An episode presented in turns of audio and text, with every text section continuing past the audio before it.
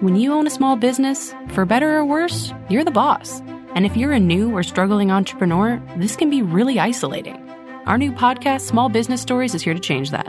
Twice a month, we're bringing in experienced small business owners who will share their successes and failures to help you grow your business. Whether you're getting ready to launch or you've been operating for years, Small Business Stories connects you with stories from real business owners. They've been through it all before and are eager to share their experiences to help you increase revenues, solidify your branding, and create marketing plans to connect you with potential customers. Join me, your host, Kaitlyn Fitzpatrick, as I interview entrepreneurs to learn the secret sauce behind their businesses.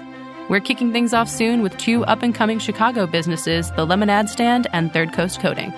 Small Business Stories is presented by Offix. Subscribe wherever you get your podcasts. Learn more about Offix and get the full episode library at offix-usa.com. This podcast is produced by Dante32.